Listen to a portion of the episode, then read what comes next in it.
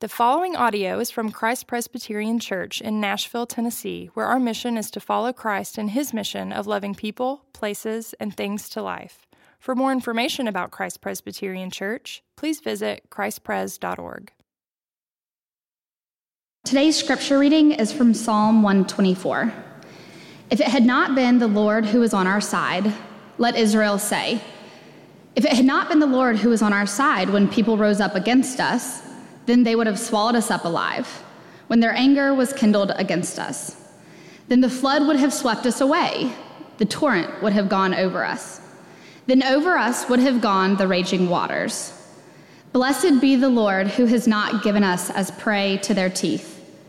We have escaped like a bird from the snare of the fowlers. The snare is broken, and we have escaped. Our help is in the name of the Lord who made heaven and earth.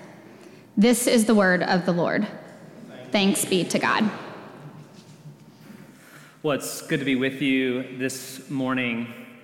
Uh, for those of you that don't know me, my name is Chase Daws. I'm the RUF campus minister at Vanderbilt, right across the street there. Let me um, open us in prayer, and then we will we will dive into um, uh, our sermon this morning. Lord Jesus, uh, we thank you um, for a day of Sabbath rest and worship and play and love. And we ask um, that you would meet us this morning. Um, undoubtedly, we are walking in uh, all over the place. Um, some of us don't know why we're here. Some of us are excited to be here. Um, and some of us are barely hanging on. And so we trust that you will do what you have always done and that you will be our helper. Even now, we pray. And we ask that you would do this by your Spirit. We pray these things in Christ's name. Amen. Well, it's good to be back with you today. We are taking a, am going to move this right here. We're taking a brief break from our summer series, um, and we're looking this morning at Psalm 124, which is part of the Psalms of Ascent. Uh, and, and these Psalms kind of functioned like songs for the road, uh, for a journey as, as ancient Israel made their way to Jerusalem on high feast days to worship. And uh, as many of you know, um, songs have a way of shaping us and, and forming us. And these psalms and these songs formed and shaped ancient Israel's expectations and our expectations for what the normal Christian life actually feels like and looks like. Um, we still do stuff like this today, actually. Uh, I played high school basketball, and I know what uh, you all are thinking right now. Chase, you look like a basketball player. Um, because most of the time, when people think about superior athletes, they think of undersized, fair skinned, redheaded people like myself. Um, but, anyways, you may remember back in the day, uh, especially if you're a millennial or older, we used to do this thing uh, called burning CDs. You would burn a CD. Uh, and uh, you might even remember LimeWire and Napster. Uh, if you've never heard of that, it's just like Spotify, uh, except with one major caveat it's totally illegal. So, if you're my age or older, there's a good chance you have a criminal record like myself. Um, but, anyways, details. But here's my point. Every year during basketball season, we would create these playlists and burn them onto a CD. And we would call, you know, two that come to mind uh, that we had when, when I was in high school was Yah Heard Volume 1, Mixtape Volume 1, and Yah Heard Mixtape Volume 2. And yes, we said it that way. Yah Heard Mixtape Volume 1 and Volume 2. And there was all of these songs on there. Perhaps one of the more tame songs on those playlists was Nelly's Heart of a Champion. Um, you may not know who Nelly is, that's okay. Um, Heart of a Champion is a great song. There's a line in there that says something to the effect of, um, I can't wait till I get my ring one day. Needless to say, I never got that championship ring.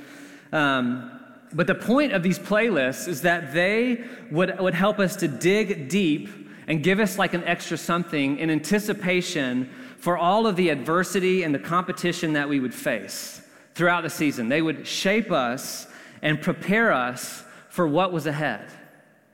And that's actually what the Psalms of Ascent do. They shape and prepare us for the normal Christian life that is ahead and all of the ups and downs, all of the twists and turns that are a part of the normal Christian life.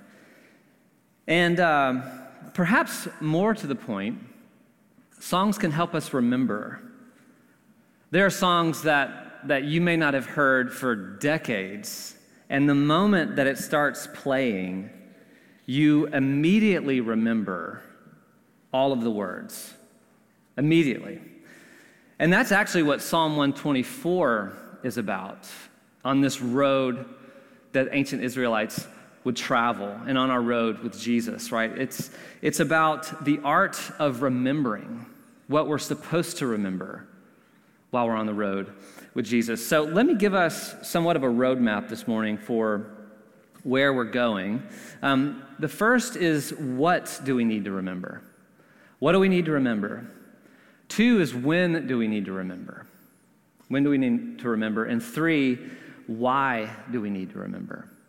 So, what to remember, when to remember, and why do we need to remember? Um, you know, we, we forget things that we really shouldn't forget, and I'm going to um, embarrass my wife who is sitting in that pew over there. I won't single her out, but uh, I'm going to confess something this morning that might derail my entire sermon because of the shame and embarrassment that I'm going to feel after telling you this, but uh, here goes nothing. When my wife and I were engaged and, and deeply in love, one day we were hanging out and all the random conversations that popped up were popping up. And we looked at each other and she brought up this idea. She said, Hey, should we give each other anything on our wedding day? Exchange gifts or something? And I said, Yeah, sure, why not? Sounds like a great idea. Well, apparently, what we had agreed to in that conversation was to write each other letters of how much we loved each other and what we appreciated about each other, and then exchange them the day of the wedding. So, on the day of the wedding, maybe an hour or two before the wedding, my wife's maid of honor knocks on the door that I was in with all of my groomsmen so that they could watch this whole thing unfold as well. And she hands me this beautiful envelope that's like done up in the ways that only a bride can do. Had a bow around it and this beautiful uh, writing. And I was like, oh, this is great. Like, what is this? You know, thanks so much. And she said, it's Holly's letter to you. Do you have your letter for Holly? You can see where this is going. It was horrible the blood like slowly drained from my face uh, because I had totally forgotten. And Holly's friend has not talked to me since that day. I'm just kidding. She, she's a great friend. My point is that we forget things that we really should not forget, that we really shouldn't forget. And that is something that the psalmist, praise be to God, that is something that the psalmist is aware of. The Psalms as a whole really paint a picture for us of what the normal Christian life is like. And routinely, what we find is that the Psalms are reminding us of things. They're reminding us of who God is. They're reminding us as people, as limited people, of what we need. They're reminding us of who we're supposed to worship. They're reminding us of even our emotional life, of how to be sad and how to be happy. And one way to think about it is that the Psalms are doing this literally because we forget and have forgotten how to be human. And the Psalms are stirring our hearts and stirring our bones and reminding us how to truly be human again. And so, to just give you an idea, if you are unaware of this, what the normal Christian life looks like on the one hand is a lot of forgetting our hearts wander. We forget where true north is. So that also means that part of the normal Christian life is remembering or being reminded. And one of the ways that we know that God actually loves us is that His Word, the Scriptures, constantly remind us of what we need to remember. That's one of the reasons why we have them. Um, something that I started with my boys years ago. We have three little boys uh, Gabe, Bo, and Griffey, seven, five, and almost two. And so I started this years ago. um, that has kind of morphed somewhat into a little bit of a catechism. And I, and I would tell them, hey, daddy always loves you. Daddy always loves you. And over time, that morphed, um, as I said, into somewhat of a catechism where I would ask them a question and I would say, Do you remember, do you remember what daddy said? And over time, they began to say, right, Gabe? They would say, Daddy always loves me. And so, do you see what is happening there in my exchange with my great little boys? The word of their dad is coming to them regularly and telling them and reminding them of what will always be true. Namely, that no matter what, no matter what they do, no matter what they believe, no matter what they struggle with, daddy will always love you. The psalmist here is doing the same thing.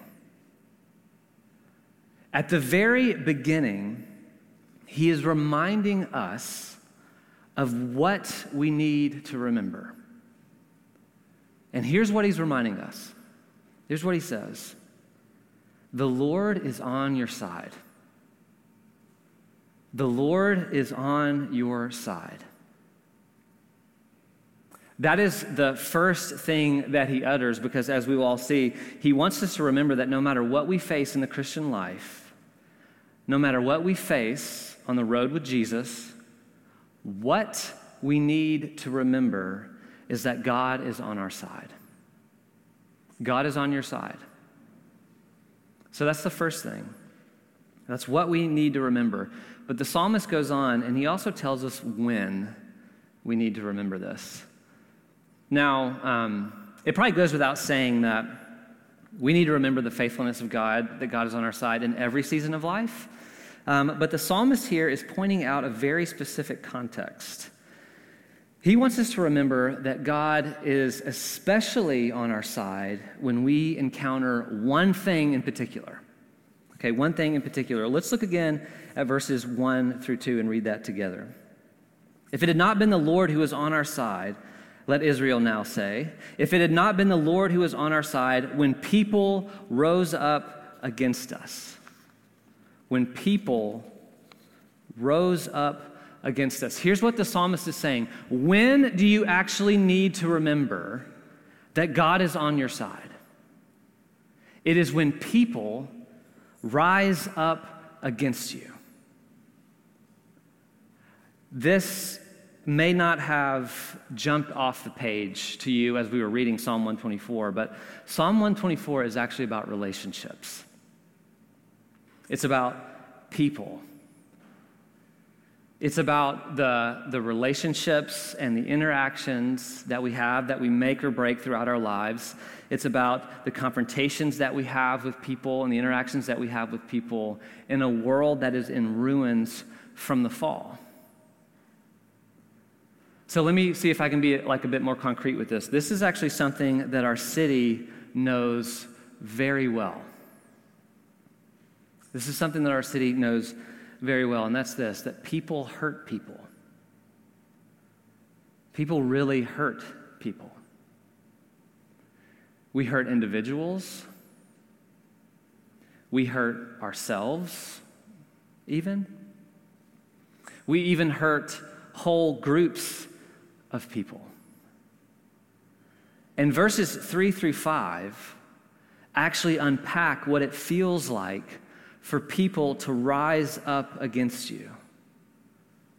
What it feels like when people hurt people. So it feels like being eaten alive, to use the language that's here in Psalm 124. It's like, it feels like trembling in the face of anger and hate. It feels like being engulfed by a deluge of disaster and drowning while gasping for air and gasping for life. And the reason the imagery is so vivid right? The Bible and the Psalms, the imagery is so vivid here because they don't paint a picture of the normal Christian life that is primarily made up of one of glow sticks and camp culture.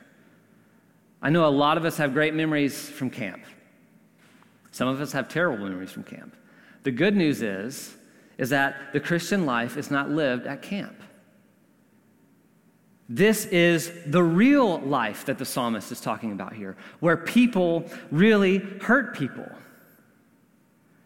And it spans this massive spectrum here of our experience because the fall is so deep within our bones that even the slightest and awkward, the most slightest, like awkward interaction can swallow us up whole in shame and embarrassment and force us into hiding from people and isolating ourselves.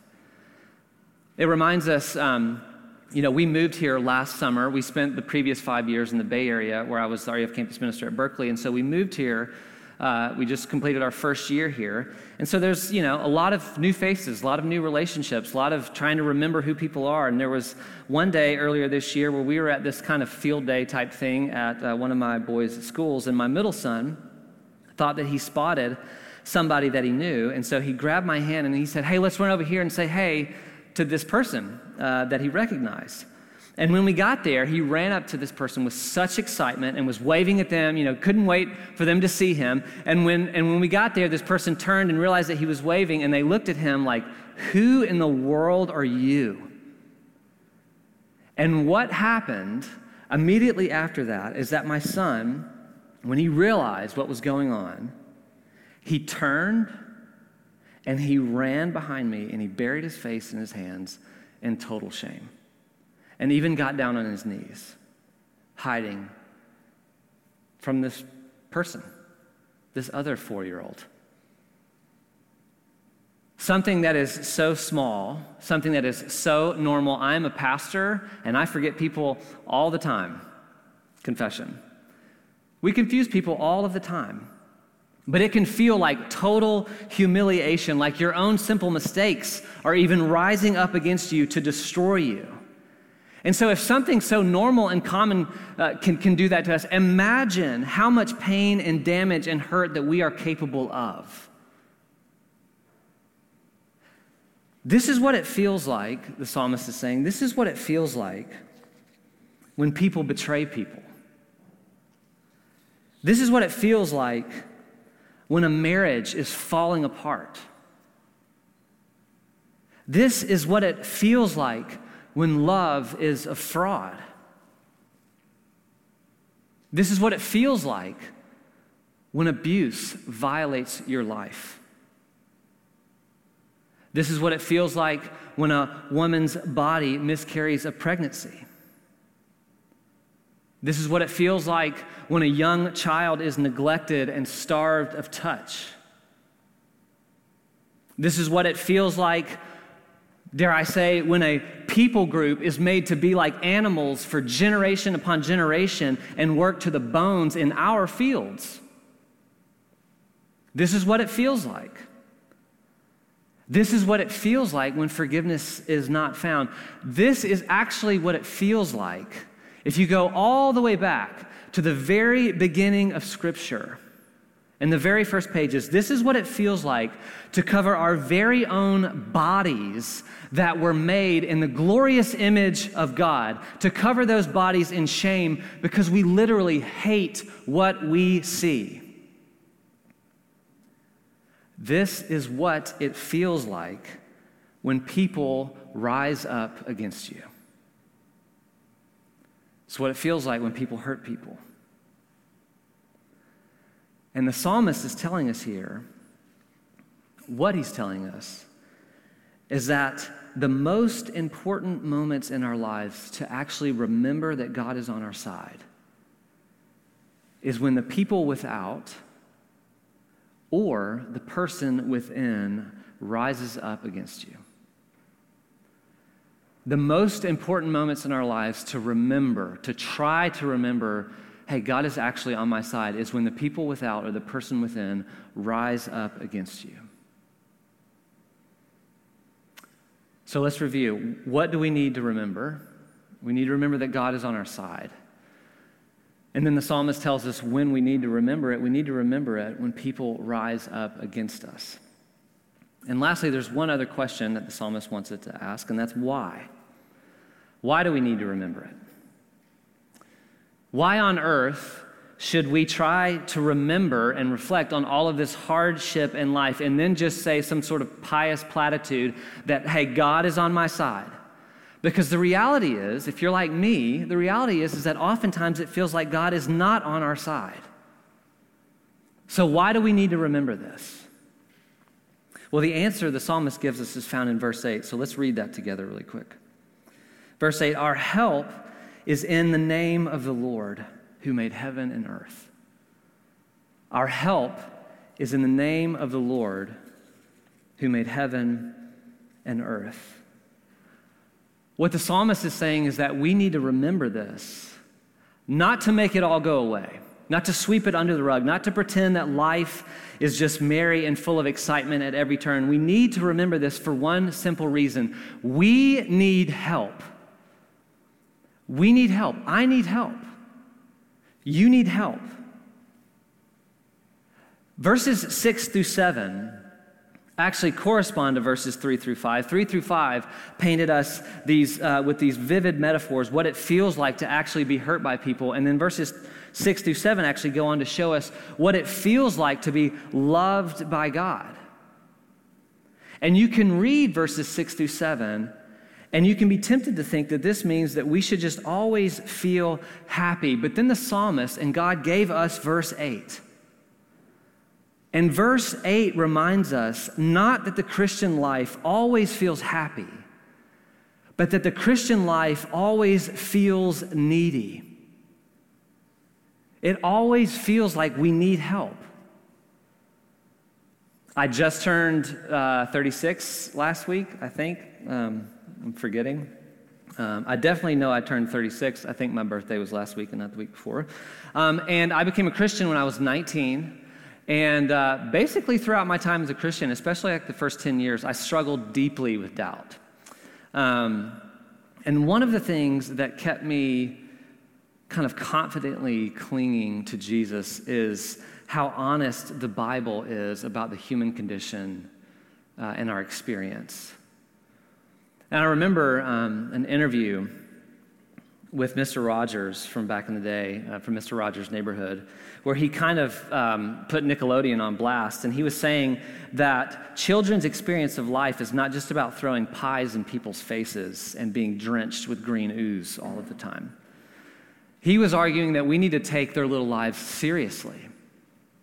We need to take their hurts seriously, and we need to take their pains seriously, and we need to take their curiosities seriously, and their failures seriously, and their special needs seriously. And he wanted to make a show that, that honored and gave dignity to the complexity of their little lives, rather than just always kind of coercing them into happy feelings. And I don't know if you've given yourself the freedom to say this. Being a Christian is hard.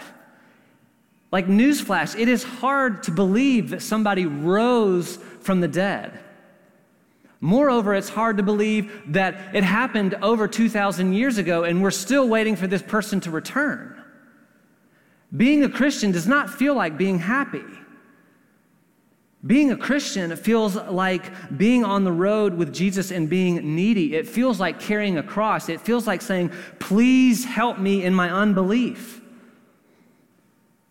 Because the reality of what's happened is that yes, we have escaped. In Christ, we have escaped and we were not eaten, but we still saw the teeth and we still felt the bite. Yes, we haven't drowned but we've been drenched by the consuming flood of grief, especially in this city in the past few months. We've been drenched by grief. And yes, we've been set free, but we know the embarrassment of being snagged in the unrelenting nets of sinfulness in our lives. And so, why do we need to remember that the Lord is on our side? Why is the psalmist telling us this? Because we need help. We need help. We need help to follow Jesus. We need help to be Christians. We need help to show up at church again on a Sunday morning when nothing in us wants to believe this. We need help coming to this table and trying to have our imaginations captured once again that this little tiny piece of bread and these little tiny cups of wine actually hit our palates in such a way that make us imagine and anticipate and desire the world and the kingdom that is to come in Christ Jesus, where there are no more tears where people do not hurt people anymore. We need help to do that. That's why we're here, because we need help. Well, knowing that we need help also teaches us to look outside of ourselves. And it teaches us to ask one more question Who do we need to remember? Who do we need to remember? My first year, um, when I was the RUF campus minister at UC Berkeley, on three separate occasions, uh, uh, it's, it's an expensive place to live and it's an expensive place to do ministry. Uh, on my, in my first year, on three separate occasions, I had three $20,000 deficits beginning of the year, middle of the year, and the very end of the year. And uh, to boot, on the last large group of my first year, on April 24th, uh, I woke up and unexpectedly found out uh, that my dad had passed, that he had died back in Alabama. This was also the day after our second son was due to be born, and within the week, I was also to be ordained. My ordination service was coming. And so we had no idea. Our bodies could not even hold the sheer emotion and the weight of that entire experience. We didn't know whether to celebrate the, the soon to be birth of our second son. We didn't know whether to grieve the death of my dad. I didn't know if I'd be able to go back and pick a casket out or the tie that he would wear in his casket. All of the normal things that every boy and every girl should experience as they lay their parents to rest. But nonetheless, we went through that process in deep grief and in deep celebration. And a few weeks later, um, later in June, uh, I had to do something, right, because we were in a big deficit. And it was actually somebody from this city that I barely knew at the time, but I knew uh, that they might have some interest in what was going on. And I called them and I said, Hey, here is what's going on in our life right now. And I don't really know what else to say other than simply this I need your help. I need your help. And it was that person that threw an event for us here in Nashville that dramatically transformed the ministry of RUF Berkeley for years to come and even to this day. And continues to impact and change students' lives who've never even considered what the Bible is, or who have never even prayed, or have never even really pondered who Jesus is and why he matters. All simply because I knew that I needed help and I knew who to turn to. Knowing we need help teaches us to look outside of ourselves. And knowing we need help teaches us who to look for. It really is a great gift that God offers us help. Because for any of you that have been through deep pains and grief in this world, you know that there's really no magic trick that can just make it all go away. The only way through it is just through it. And you don't need anybody to make it go away. What you need is help. You need help to make your bed. You need help putting food on the table. You need help that just looks like a friend showing up and being present. You need help telling stories and remembering the joys and the sorrows and the celebrations and the sadness of people that you've lost. You need help getting back into work, back into the office. You need help learning to love again. You need help just learning to live again. And you need help just trying to believe that God is on your side. And that is what God gives us. He doesn't give us good advice. He doesn't give us good ideas. He doesn't give us an exercise routine to get us back into shape. It is not what God gives us, it is who God gives us. And He gives us Jesus. And maybe you're beginning to connect the dots in your head now of who Jesus actually is because Jesus is the one who did not escape. Jesus was the one who was swept away by our sin. And Jesus was the one who was swallowed up by the wrath of God that was kindled against us. And Jesus was the one who remembered you and who remembered me before we ever even thought of him.